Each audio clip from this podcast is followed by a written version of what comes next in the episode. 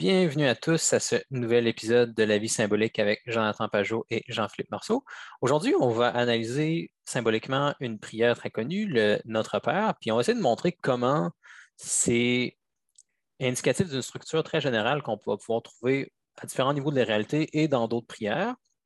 Puis justement, on va aussi l'appliquer à une autre prière, c'est-à-dire le psaume 62-63. Fait que sans plus attendre, je vais commencer par euh, je pense que pour le Notre Père, on va y aller phrase par phrase. Je ne le dirai pas au complet parce que présumément, les gens euh, le connaissent déjà. On va y aller ligne par ligne. on peut commencer juste par dire que dans le fond, moi, j'avais fait une vidéo sur ça, je pense qu'il y a, comme tu dis, il y a un, an ou deux ans, ou je ne sais pas exactement quand. Puis c'était pour montrer en fait que la, genre de structure de base de la montagne ou d'une hiérarchie de manifestation dont on parle, là, dans le symbolisme basé sur Saint-Grégoire de Nice puis, ces pères-là, que dans le, que le Notre Père, il y a exactement cette structure-là, puis qu'on peut le voir dans, dans, la, dans la prière elle-même. Mm-hmm. Oui, on, va voir le pattern général où on commence avec ce qui est le plus élevé, on commence avec l'invisible, ce qui est en haut, ce qui est dans les cieux, Dieu, le nom. Puis après ça, ça va descendre progressivement dans toute la prière, ça va décrire de façon très détaillée la structure symbolique de base de, la montagne dont on a déjà parlé. effectivement, au début, ça commence par notre Père qui est aux cieux. Puis là, déjà, on a deux images de quelque chose qui est au sommet de la montagne. On a le Père, c'est tout à fait normal. Tu penses à un enfant qui regarde son père, l'origine de lui qui vient de plus haut. on se tourne vers le Père, on se tourne vers les cieux.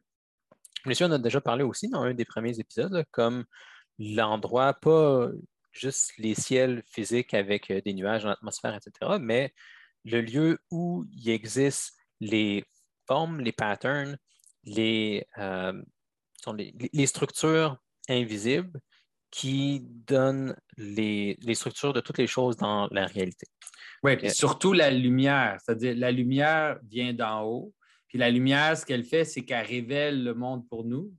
Sans la lumière, le monde est noir et, le, nombre le monde est obscur, puis la lumière, ce qu'elle fait, c'est qu'elle révèle les identités. Puis, l'idée, c'est de comprendre que ce n'est pas juste une révélation passive, en fait, que c'est une révélation euh, active.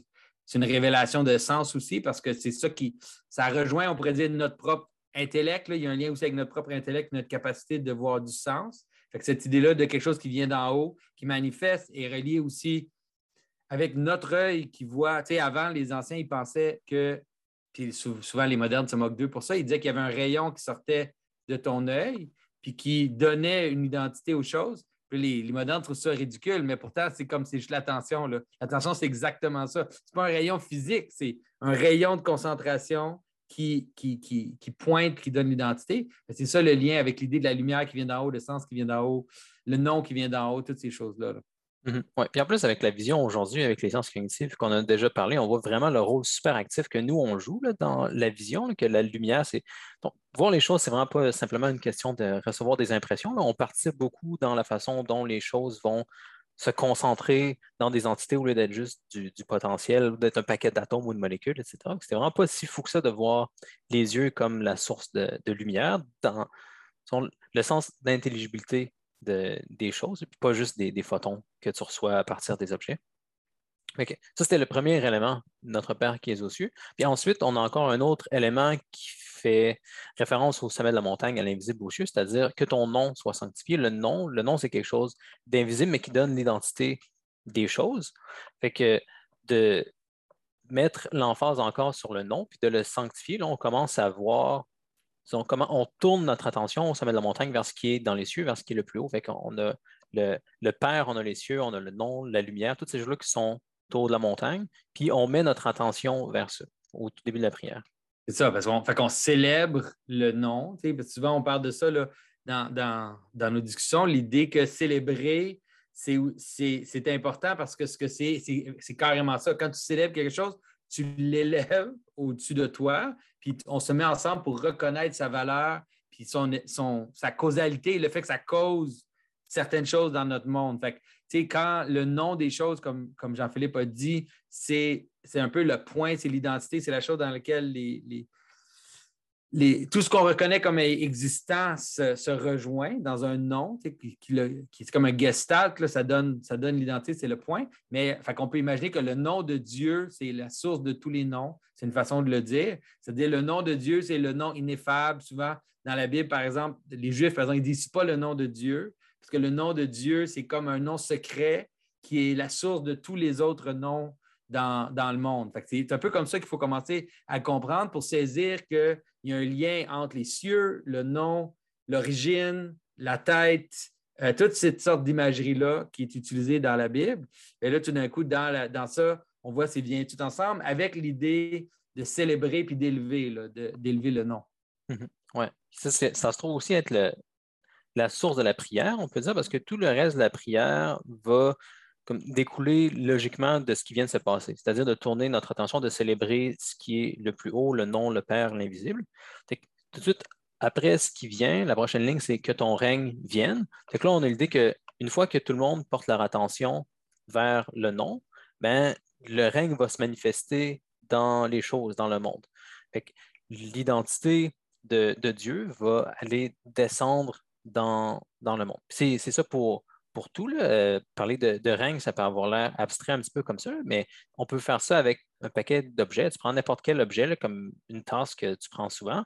Ben, le, règne de la tasse, ben, c'est quand le concept de tasse, ce qui est invisible dans les cieux de la tasse, la forme de la tasse, ben, vient s'asseoir dans les choses, dans la matérialité, qu'elle va prendre de la matière, de la céramique, peu importe, puis faire qu'il existe une tasse concrète. Il y a le règne de la tasse, le règne de l'idée ou du nom de tasse qui vient s'asseoir dans les choses.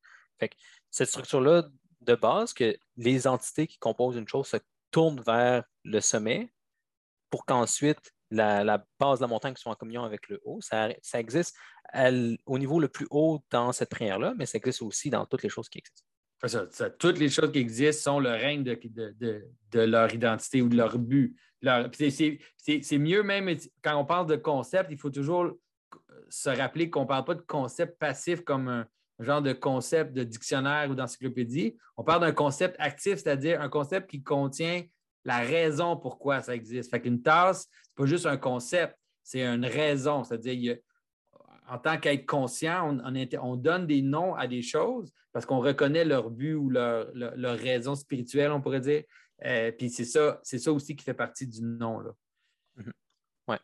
Puis ensuite, la, prochaine ligne ressemble à ça encore. C'est une genre de répétition parce qu'on voit que ta volonté soit faite sur la terre comme au ciel. C'est une autre façon, encore plus détaillée, d'expliquer ce qui vient d'être couvert par le nom, ce qui vient d'être couvert par, par, le Père, par le règne. Que ton règne vienne, que ta volonté descende sur la, sur la terre comme elle est au ciel dans les cieux. C'est aussi pour rétablir, c'est aussi, je pense, c'est vraiment pour établir l'image de base de la dualité primordiale qu'on voit dans le livre de la Genèse. c'est comme jusqu'à maintenant, en fait, on parle des choses d'en haut. Puis là, tout d'un coup, on dit on veut que le règne descende.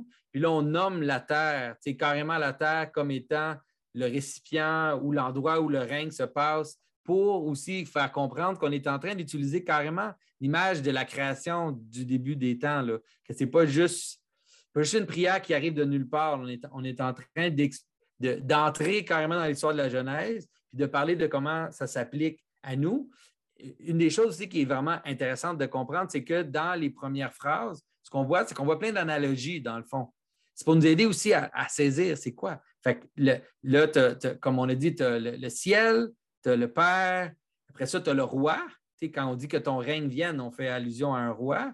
Euh, après ça, tu as l'idée de la volonté. Fait que tu as l'idée aussi, tu peux faire l'analogie avec toi, l'analogie avec toi-même comme une personne qui essaie d'agir dans le monde puis qui veut que son règne, toi aussi, nous aussi, chacun, on a un règne. Puis on veut que notre règne vienne. dans ta maison, si ton règne ne vient pas dans ta maison, mais ben là, ça va être le chaos partout. Il n'y a rien qui va fonctionner. Mais quand ton règne vient sur ta maison, bien là, tout d'un coup, tu as l'ordre, tu as comme une sorte d'harmonie qui existe dans, ton, milieu. C'est pour créer plein d'analogies pour t'aider à saisir c'est de quoi ça parle, cette chose-là? Mm-hmm. Oui. Puis, comme tu viens de le dire, on a couvert sur les, les, deux extrêmes déjà. On a parlé du nom de Dieu de l'invisible des cieux, puis on a aussi parlé de la terre. On vient de la mentionner. Fait progressivement, c'est comme devenu de plus en plus clair qu'on s'en allait vers la terre.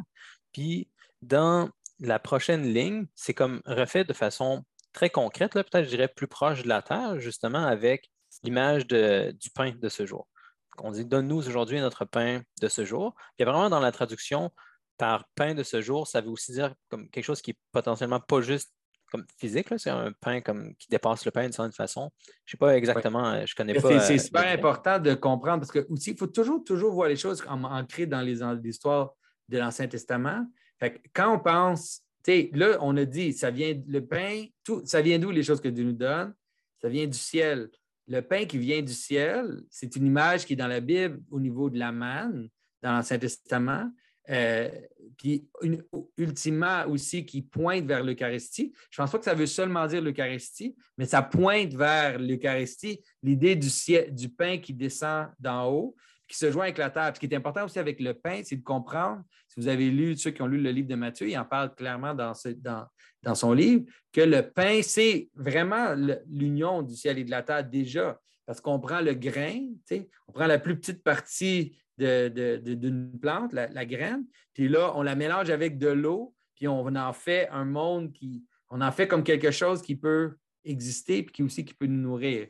C'est ça aussi l'idée que le pain lui-même représente déjà cette, union-là, puis le comprendre comme un pain qui descend du ciel jusqu'à la terre, parce que la manne aussi, elle descendait, il la trouvait par terre. Hein. La manne descendait du ciel, puis là, elle apparaissait, disons, euh, sur le sol, comme une sorte de givre sur le sol.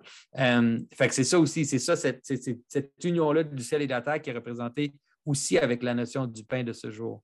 Oui, de façon très concrète, avec une, graine qui est une des meilleures images qu'on a pour un pattern qui serait assez peu, parce que c'est tout petit, puis c'est de l'information qui permet de créer des plantes complètes. C'est vraiment comme une, bonne image de tout ce qu'on vient déjà de dire dans la prière, mais avec quelque chose de, très proche de notre expérience. Puis ensuite, une fois qu'on a tracé, disons, déjà cette, montagne-là, qu'on se place dans une montagne où on sanctifie le nom de Dieu, eh on demande de ne pas sortir de la montagne. Et que ça va faire de, deux façons. On dit ben, pardonne-nous nos offenses comme nous pardonnons à ceux qui nous ont offensés la façon dont on reste ensemble, si on s'offense les uns les autres, il ben, faut qu'on se pardonne. Puis si on fait ça, on va rester sur la montagne, on va continuer ensemble de sanctifier ce qui est le plus haut, de porter notre attention vers Dieu. Et qu'il y a une, relation comme directe entre notre lien vertical entre nous et Dieu, puis notre lien horizontal les uns avec les autres. Oui, puis aussi l'idée de base de comprendre la question de transgression, on pourrait dire, de comprendre que comment je pourrais dire, c'est que quand l'idée de transgression, c'est l'idée de, des choses qui ne font pas partie du règne. C'est-à-dire, il y a un règne qui descend sur nous, puis là, on a des choses, des aspects de nous, des pensées, des choses qu'on fait qui ne font pas partie du règne. Puis ces choses-là, c'est ça qu'on veut dire par des transgressions, des péchés. C'est des choses qui manquent la cible, qui manquent la, chose vers laquelle on mise. Au début, on a parlé de l'attention vers le haut. là, on sait qu'on porte notre attention vers le haut, mais on réalise aussi qu'on a des choses qui n'arrivent pas là, à se joindre à ça. On a des, aspects qui sont un peu chaotiques.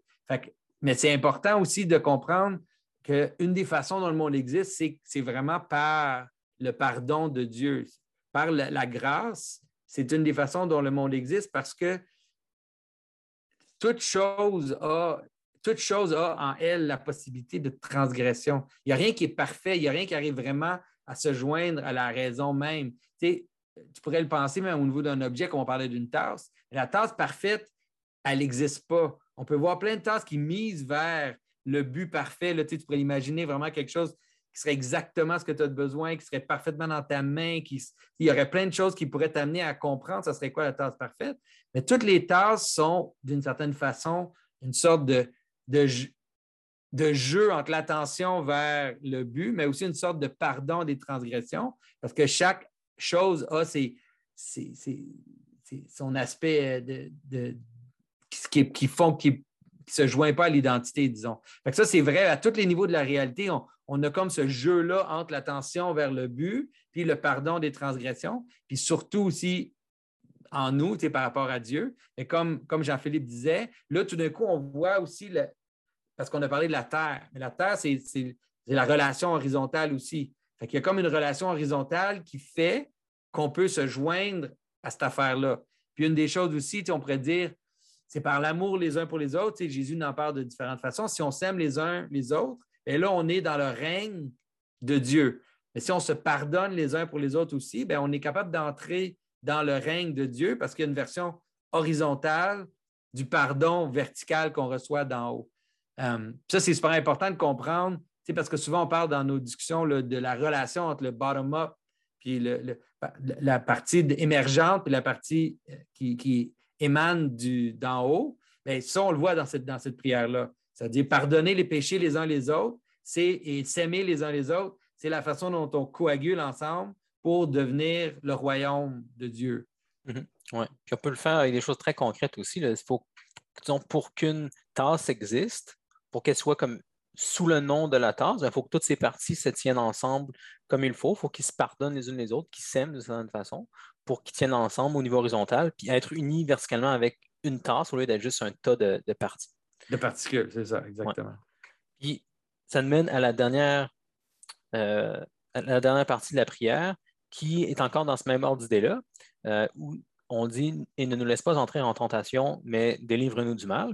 Là, si on demande justement de ne pas être, ça, va encore plus loin, de ne pas être exposé à la fragmentation, de ne pas sortir de cette communion-là dont on vient de parler. Euh, on peut imaginer les, tentations comme euh, quelque chose qui nous, qui nous éloignerait du règne.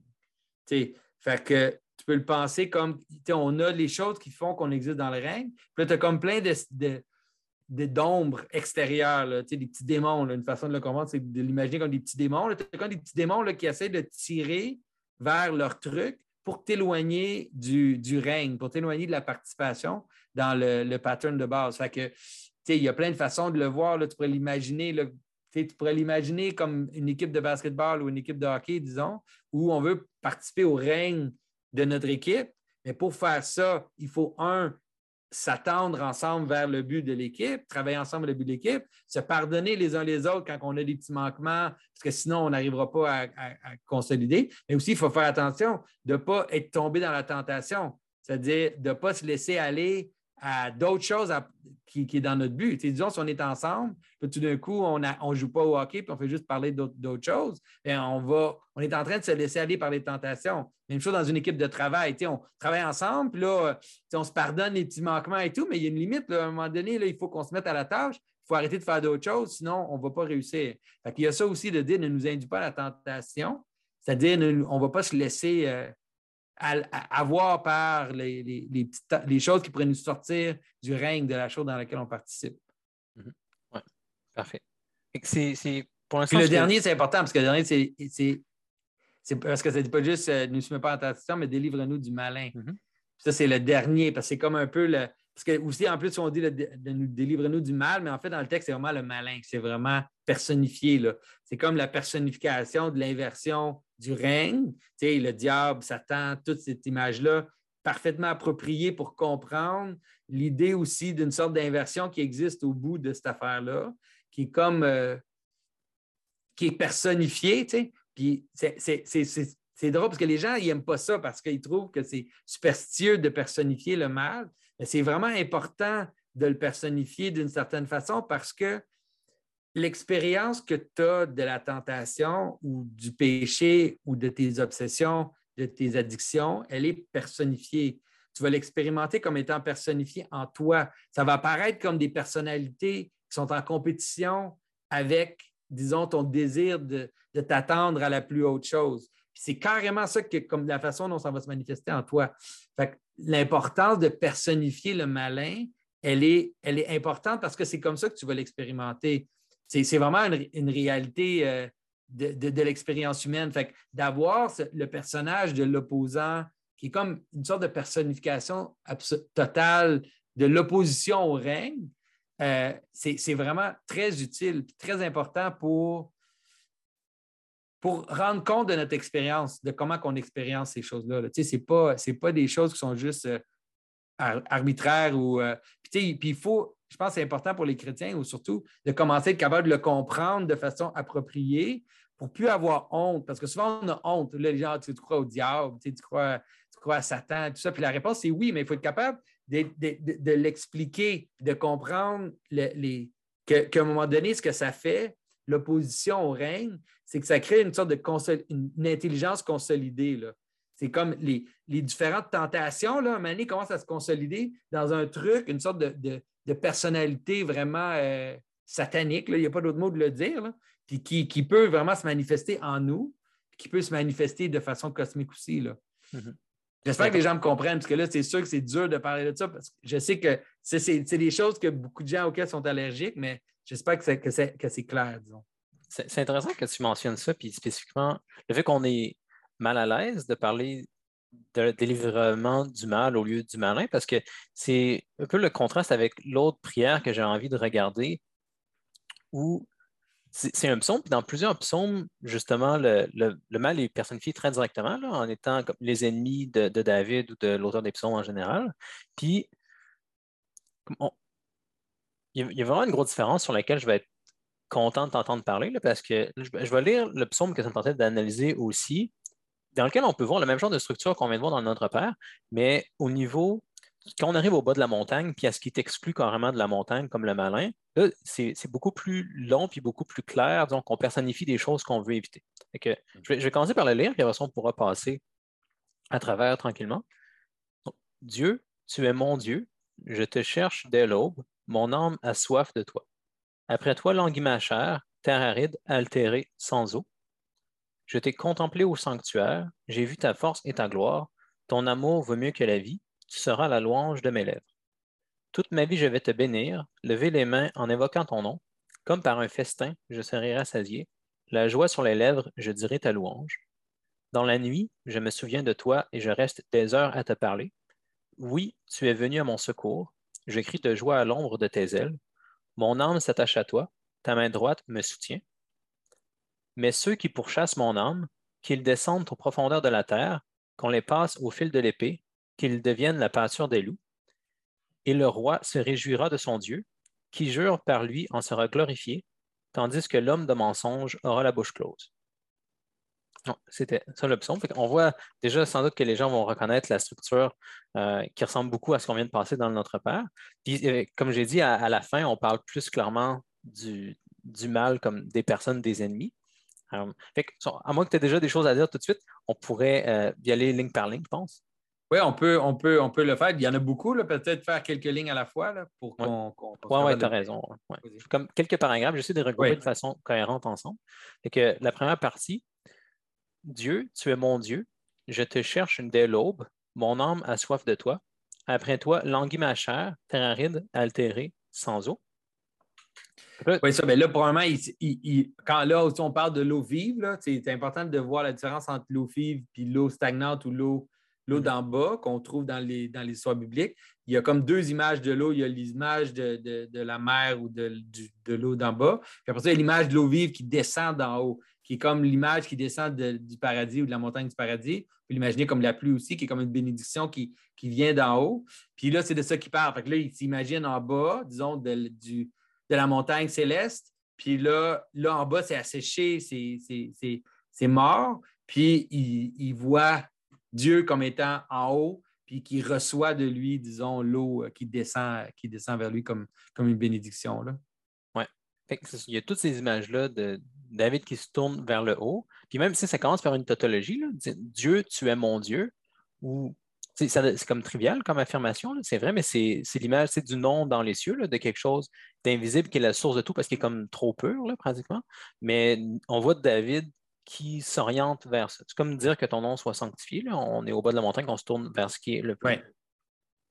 Puis ensuite, prochain, prochain bloc où on commence à parler de, l'union, de comment ça va descendre concrètement.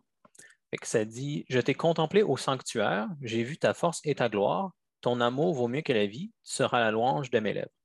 que là, ce que je voyais, disons, dans le fait que je t'ai contemplé au sanctuaire, j'ai vu ta force et ta gloire, ben, l'union s'est manifestée dans le sanctuaire. On a vu Dieu qui a descendu. Puis euh, cet amour-là qui vient relier le ciel qui vient relier Dieu à David, ben, fait que maintenant, ben, Dieu est la louange des lèvres de David, comme il ne quitte plus euh, David.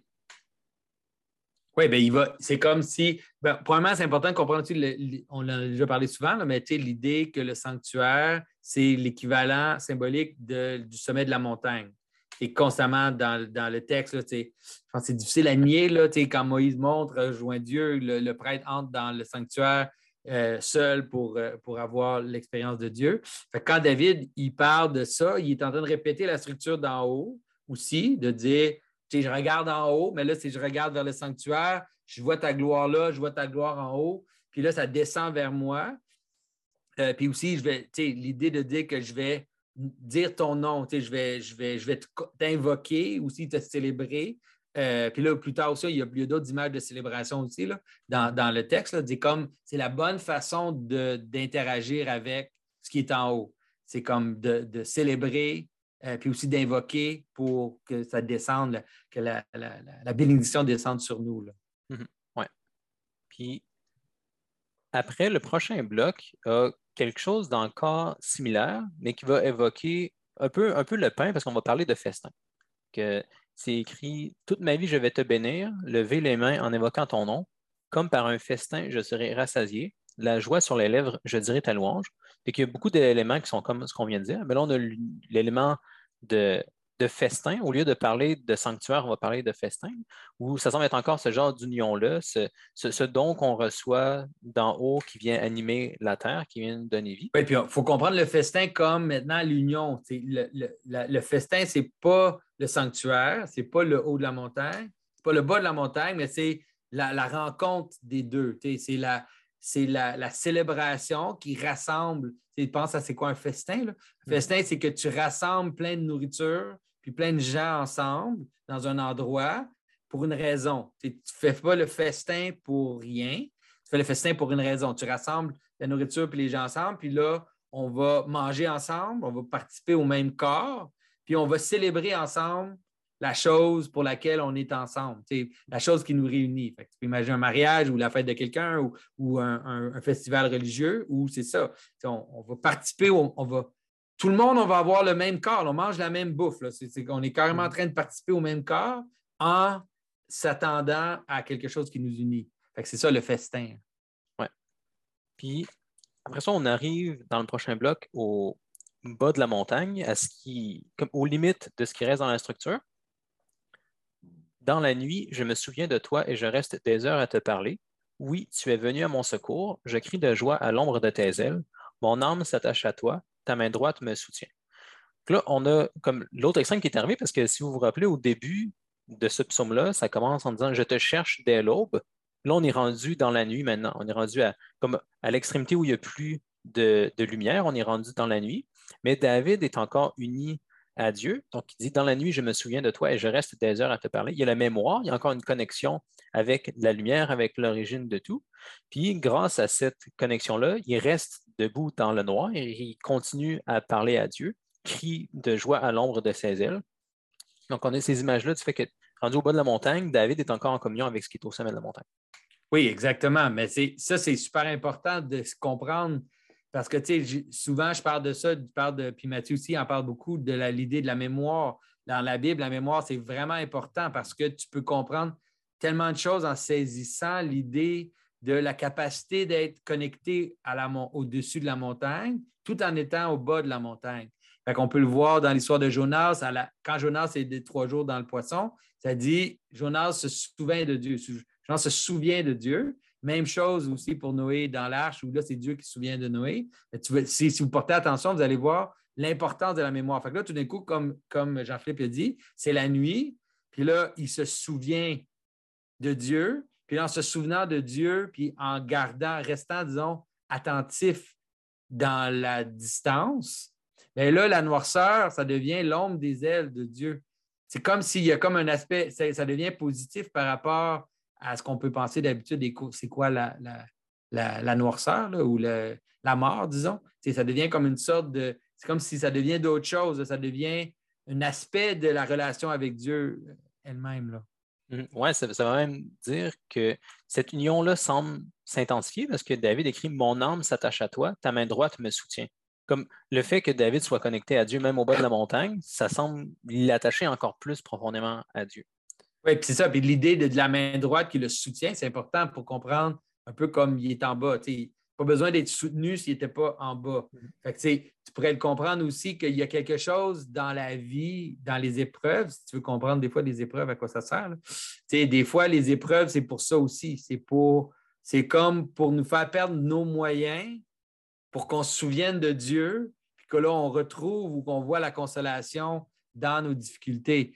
Parce que sans ça, des fois, on est orgueilleux puis on n'a pas l'impression que, on a l'impression que tout est correct et que tout est bon. Mais dans l'épreuve, c'est là qu'on peut sentir la main de Dieu qui nous supporte. Des fois, même pas physiquement. Des fois, on a l'impression qu'elle n'est pas là physiquement, euh, c'est-à-dire dans, nos besoins physiques, mais qu'on peut quand même recevoir une consolation spirituelle, même dans les moments les plus difficiles. Mm-hmm. Oui. Là, on a, fini de parler de la montagne en soi. Puis là, le reste du psaume va parler de ce qui est exclu de la montagne. Donc, prochain bloc. Mais ceux qui pourchassent mon âme, qu'ils descendent trop profondeur de la terre, qu'on les passe au fil de l'épée, qu'ils deviennent la pâture des loups. Donc là, on a toutes ces images-là comme de violence, d'exclusion, des choses qui ne fait pas. C'est comme l'analogue à Mais délivre-nous du mal, sauf que là, c'est beaucoup plus comme étoffé comme partie de la prière. je ne sais pas si tu avais des, opinions. ben oui, mais puis en plus, c'est vraiment beau là, parce que c'est comme un au fond de la terre. Fait que là, on a, clairement l'image, on a la deuxième partie de toute la, structure, dit au fond, au fond de la terre. Il faut se rappeler aussi que euh, l'idée du fond de la terre, ça rapporte aussi avec l'idée du fond de la mer. dans, l'histoire de Jonas aussi, on, voit qu'il voit les piliers de la terre quand il descend dans le fond de la mer. C'est vraiment le fond du monde. Mais là, après ça, c'est lié avec la guerre, la violence, qui est relié aussi avec l'exclusion du jardin. S'en rappelez dans l'histoire de Caïn, que quand Caïn se fait chasser de, la présence de Dieu, il s'éloigne. Il faut toujours le comprendre comme une montagne. disons, Adam, je tombe dans la montagne. Caïn est chassé de plus en plus loin du sommet de la montagne euh, cosmique. Puis, après ça, fait là, tu as comme tout le côté violence que ça. Puis là, finalement, tu as l'image de l'animal. C'est l'image des animaux, l'idée des vêtements de peau, l'idée des animaux sauvages qui sont comme à l'extérieur de la civilisation, qui dévorent les, gens. Fait tu peux le comprendre comme les démons. C'est les, images des animaux sauvages, c'est une image un peu des pensées euh, chaotiques, des démons, des tentations, toutes ces choses-là. C'est ça qui, nous qui vient nous avaler. Vraiment, comme tu dis, c'est exactement la même, structure qu'on voit dans, dans notre Père. Puis après ça, le dernier bloc, qui est un genre de récapitulation de tout ce qui vient de se passer. Donc David écrit Et le roi se réjouira de son Dieu, qui jure par lui en sera glorifié, tandis que l'homme de mensonge aura la bouche close.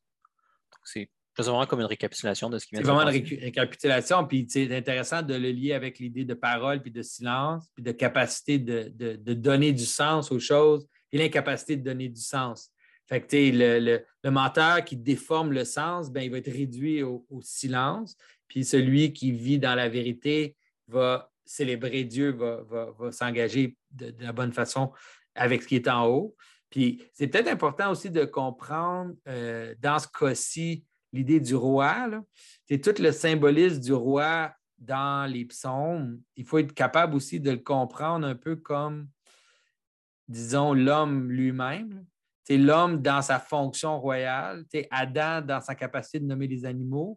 Mhm. Ce n'est pas juste David, c'est dans ce cas-là, l'idée du roi, c'est nous, c'est le roi. Tu peux imaginer vraiment comme dans cette image-là, c'est comme le roi qui est comme, disons, au sommet de la montagne avec Dieu en haut, puis ses mhm. ennemis en bas. Puis lui, il est comme un médiateur entre les deux qui demande à Dieu de descendre. Il voit, dans il voit là dans le sanctuaire, il demande de descendre, puis il voit en bas les animaux, puis les ennemis, puis les choses qui sont, qui sont en bas. c'est important de comprendre l'image du roi là, dans les psaumes en général comme pouvant s'attribuer juste à la personne ou à l'homme comme tel. Parfait, ça. À moins que tu aies d'autres choses à dire, on a fait le tour des, deux prières que, je voulais.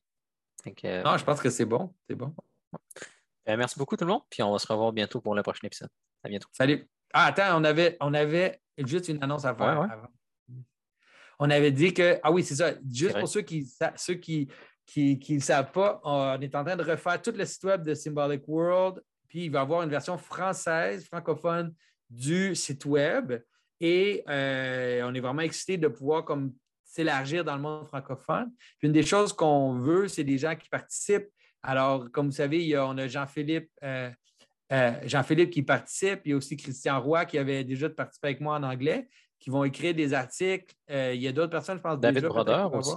Il y a David Brodeur aussi que vous avez vu sur notre, sur, notre poste ici, qui va écrire des articles. Alors, si vous êtes intéressé à écrire des articles, il faut envoyer un email à JP Boramba Marceau 16 un commercial hotmail.com.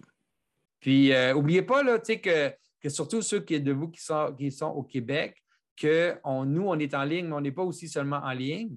Euh, on essaye de créer vraiment des communautés sur place, des communautés qui sont réelles.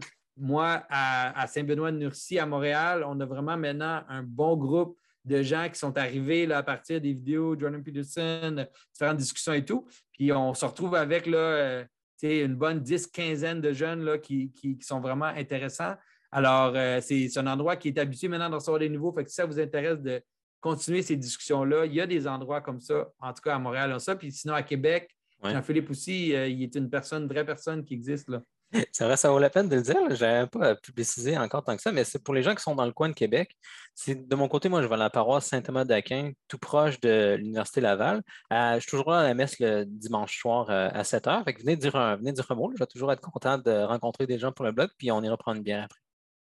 C'est génial. Alors, on espère voir tout ça grandir dans le monde francophone. Puis merci tout le monde pour votre, votre attention. Salut.